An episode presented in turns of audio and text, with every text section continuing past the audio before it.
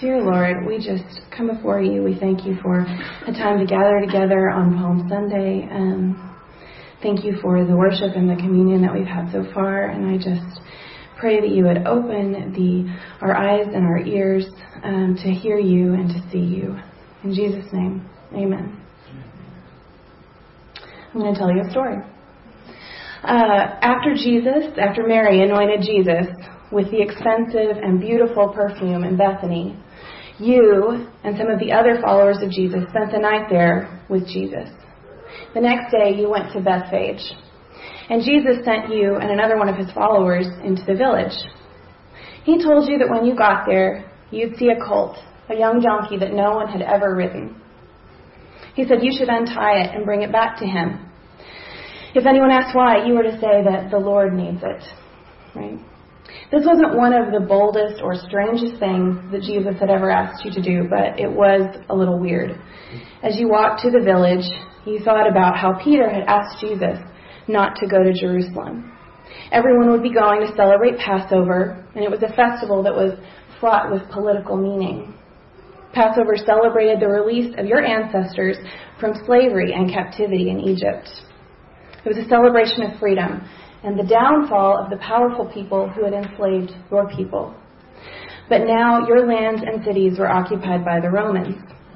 They were suspicious of any gatherings of people because they thought that it would lead to rebellion, and especially they would be suspicious of a festival that celebrated freedom. Uh, as a celebration of freedom right under their noses, was something they would watch carefully, and Jesus would be watched carefully by them and by the religious leaders. He wasn't exactly known for supporting the existing power structures, and you knew that he had enemies. When you came to the village, you saw the young donkey, just like Jesus had said. As you were untying it, the owners asked why. You simply said, The Lord needs it. The owner looked at you for a minute. You could tell he'd heard about Jesus. So many people already had. But they let you take the colt. You brought it to Jesus, wondering how it was going to go, because, of course, this colt had never had anyone sit on it. So you threw your coat over it for Jesus to sit on. And it stood marvelously still for Jesus while he sat on it. And you remembered that he had calmed a huge storm in a little boat, so of course he could calm a colt, right? The day was warm and sunny, and as you began to walk alongside the road with Jesus, you could smell the scent of the perfume that he'd been anointed with the day before. It mixed with the heat and it formed a heady aroma. It was a sweet and beautiful reminder of the peace that he always carried with him, and it was something that you would remember later when you thought about this moment. You were worried about this trip to Jerusalem, but his quiet strength gave you confidence. The others began to take off their coats and to spread them on the road in front of Jesus. And as you started down the Mount of Olives, all of his followers, including you, began to shout and sing about the wonderful miracles that you had seen. At times you had questioned Jesus. You'd asked him why he was sleeping in the boat in a storm, where he was going to get food for thousands of people, why he was going to Jerusalem. You knew the Pharisees were watching and the Romans, and you'd celebrated so many Passovers under that watchful eye a celebration of deliverance, even while you were physically and spiritually oppressed and occupied. You had had a lifetime of keeping your head down, trying not to make waves, but lately you had seen and been part of amazing things. In that moment, you didn't care about keeping your head down anymore. You said, Blessings on the King who comes in the name of the Lord, peace in heaven and glory in highest heaven. The people cried out, Hosanna! It was an old Hebrew word that meant save us now. It sounded like such a happy word, but it spoke of the darkness of oppression and the need for help. It was a cry for help that equaled a shout of praise. Praise because you believed that Jesus could save you when no one else had been able to. You cried out with them, and you didn't know exactly what it would mean for Jesus to save you. Maybe he would even overthrow the Romans, but you knew that whatever he was going to do, he was capable of doing it. In that moment, your uncertainty fell away. And suddenly you heard some of the Pharisees who were in the crowd saying, Teacher, rebuke your followers for saying things like that. You knew that they were afraid of Jesus and how he challenged their authority. You knew that they wanted to keep the Romans happy and to preserve their own place in the hierarchy. They had a lot of influence, and even though you knew that Jesus didn't listen to them, you wondered how he would respond, and you looked at him to see what he would say. And he replied, If the people kept quiet, the stones along the road would burst into cheers. Your heart soared when you heard that, and you cried out louder. You could smell it in the aroma of the anointing perfume, and you heard it in the cries of the people, and you felt it in your bones and in the stones along the ground.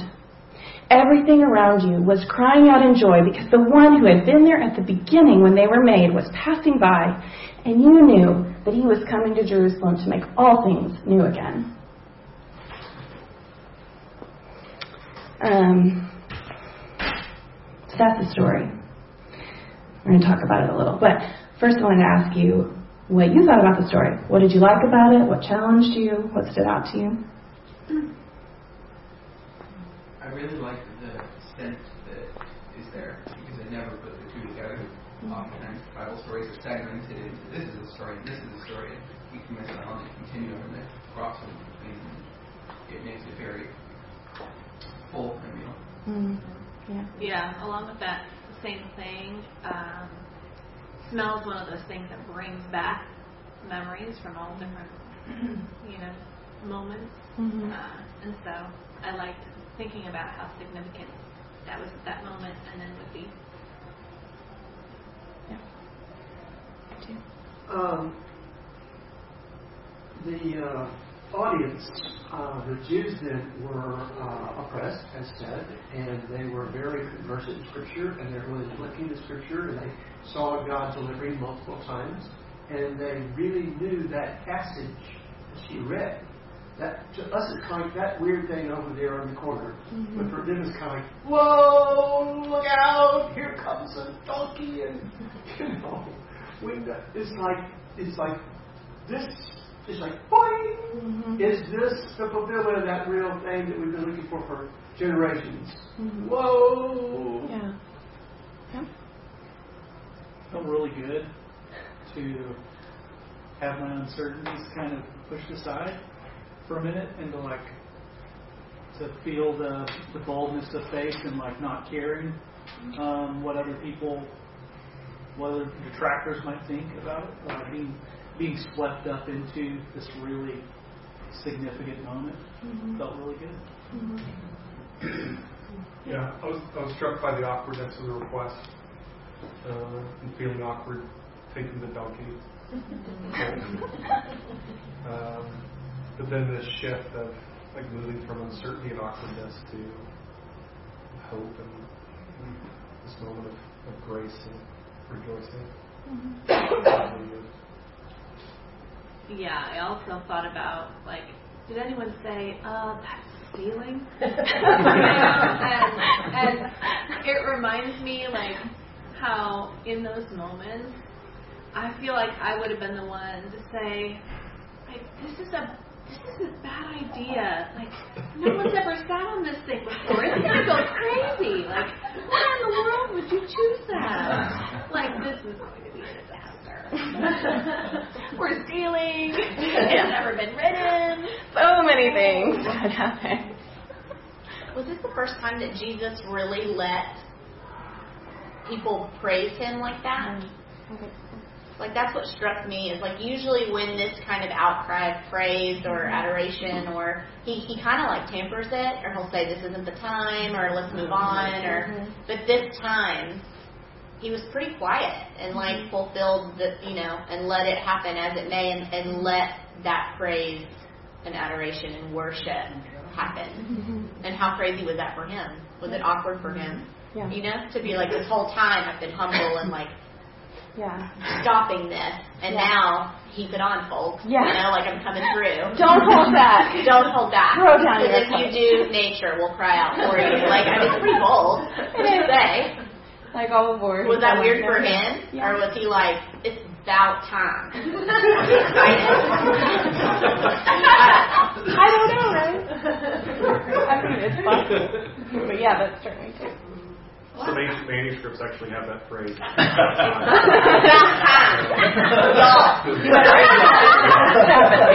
this is real. From a practical standpoint, it wasn't clear why the donkey needed to be stolen. Like it seemed like everyone else was walking. Like what? I don't know. It wasn't like everyone else had their donkey. It was like one donkey shy. One donkey Like, it shy. Expedited the trip. I don't know. I've always thought about that too. Like there's a almost a slight, in in my mind's eye, maybe I'm just incorrect, absurdity to this scene because at least I've I've seen these Jerusalem donkeys that I don't know if it's true that those are the ones that he rode in, but they're not very big. I mean, they're low. Like a, a full-grown man would have to raise his legs, dragging on the ground to ride this thing. You know, and we've got a colt, which I'm sure is not bigger than a full-grown one, so it can't have improved it. And, and so, yeah, then we're our followers walking, or throwing down coats or coats in front of this colt, and yeah, there's a there's like this. I, I wonder exactly what this scene looked like, and was this a cultural norm, or you know, and, and, and certainly there's Old Testament significance. And, yeah, there's the actual scenes. Well, I, I really wonder about the people, what they were thinking he was going to do. Yeah. You know, what did they really, you know, they, I think they felt like they were going to be liberated. Mm-hmm. And the, and the, the scene on the donkey was reminiscent of the entire, you know, coming in a, on a, you know, from a battle, winning a battle, rode in on a horse. And so I think the, the people were thinking, This is we're, it. this is it, we're going to be liberated from these, you know, these Romans. Mm-hmm. And then what takes place afterwards? What, what, what were they all thinking? You know, mm-hmm. it all turned upside down, and um, not not what they thought. I, I don't feel like. I, I wonder if the donkey's a signal of that too.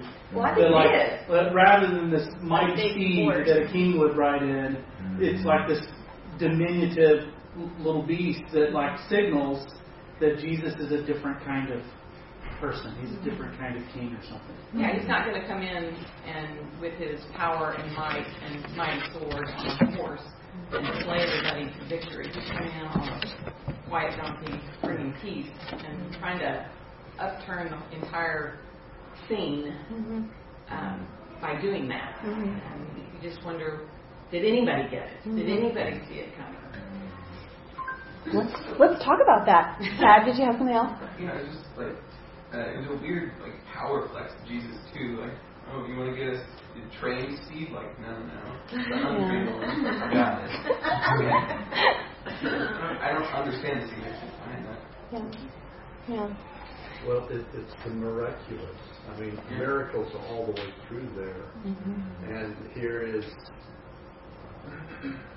the one from God coming to earth, mm-hmm. doing what no one knows. Mm-hmm. And I think for the for us to expect the miraculous in life is part of that story.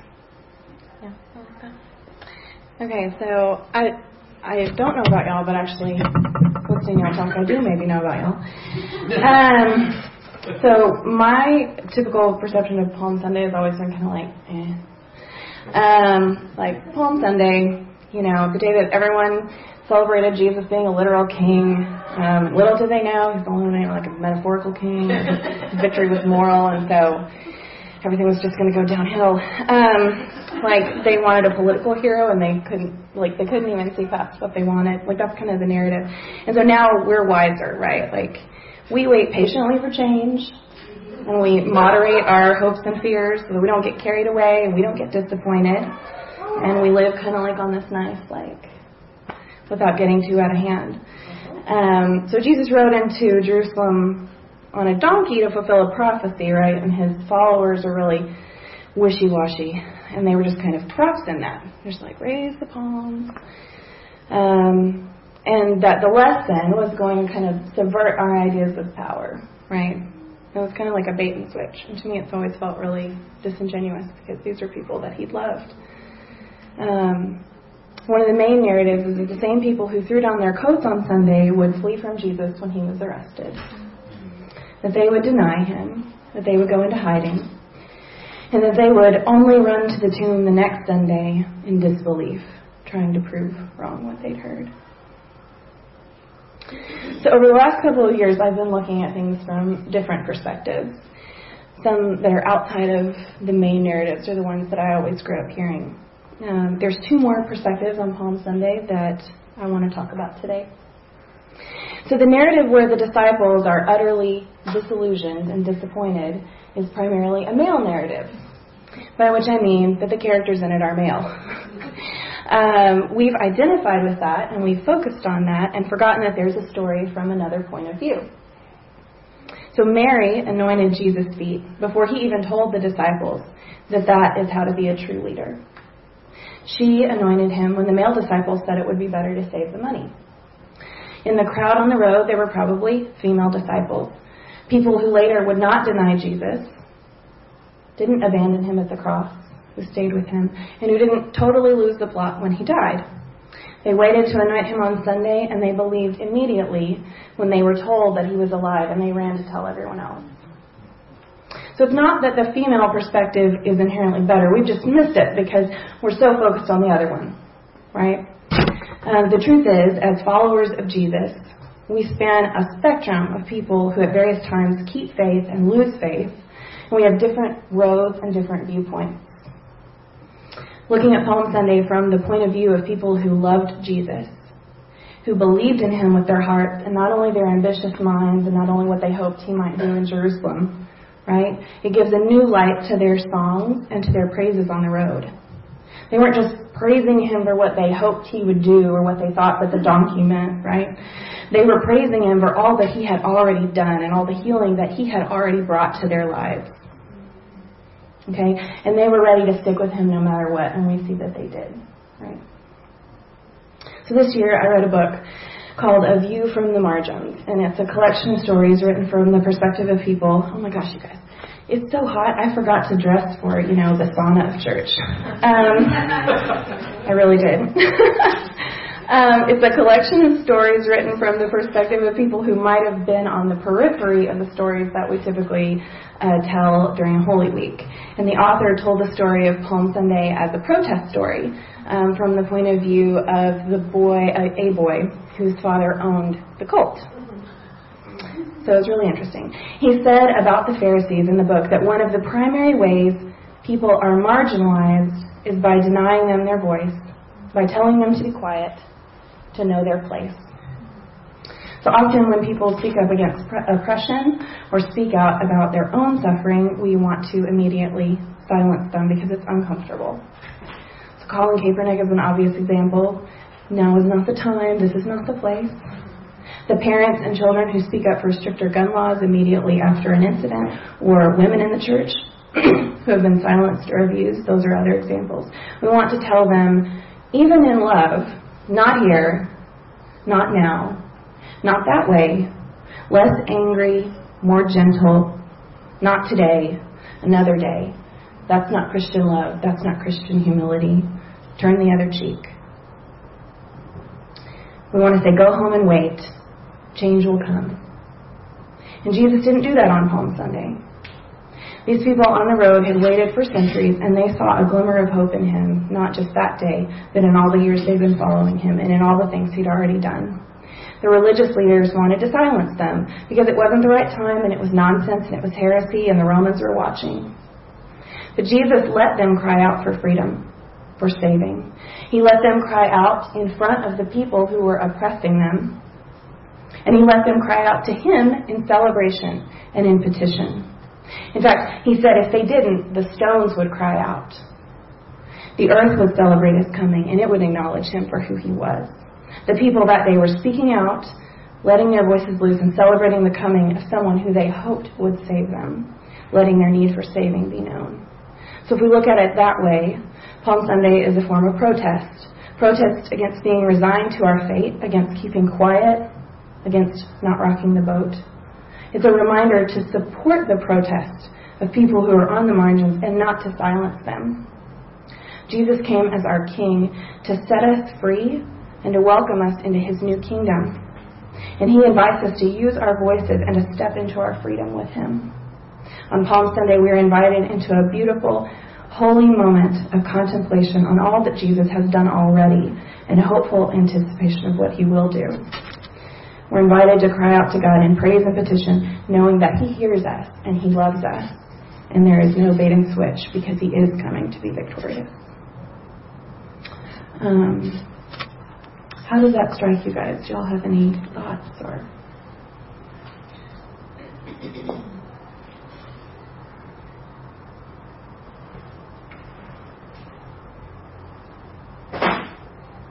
The whole Hosanna is protest thing is like Yeah. boom, pow, wow. Yeah, I I don't know what to say. I'm just trying to get my head around that. I mm-hmm. think there's something to that. Now I know why Jesus let them do it. you answered it. Not just praise to Him, but it was letting them, letting them cry out for help and letting them speak. And yeah, that Hosanna isn't just a praise thing with palm fronds like we did when we were little. You know, um, that definitely resonates, like Charles said. Boom, pow, wow, or whatever he said. Yeah, same, yeah, same exactly piece. same piece. Yeah. Yeah. Also in ancient manuscripts. Ancient. Uh, oh, sorry, go ahead. Sam. Stones cry out reminds me of all creation. Something yearns or mm-hmm. groans. Groans. So it's kind of like, you know, it hurts us. Um, besides all the patriarchal stuff, I mean, just the injustice that, I mean, the trees are hurting. Mm-hmm. You know, the grass is going, to come on, really? Mm-hmm. This is the best you got?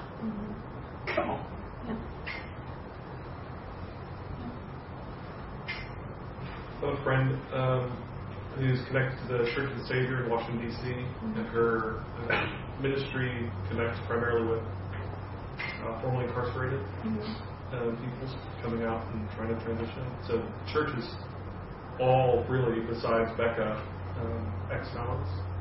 And their, um, for lack of better terms, their path to membership, or how you say, I'm a part of this, is they go through uh, what they call a donkey ordination um, often the symbol of the donkey is that which brings Jesus into the city, but it's also the working poor's animal.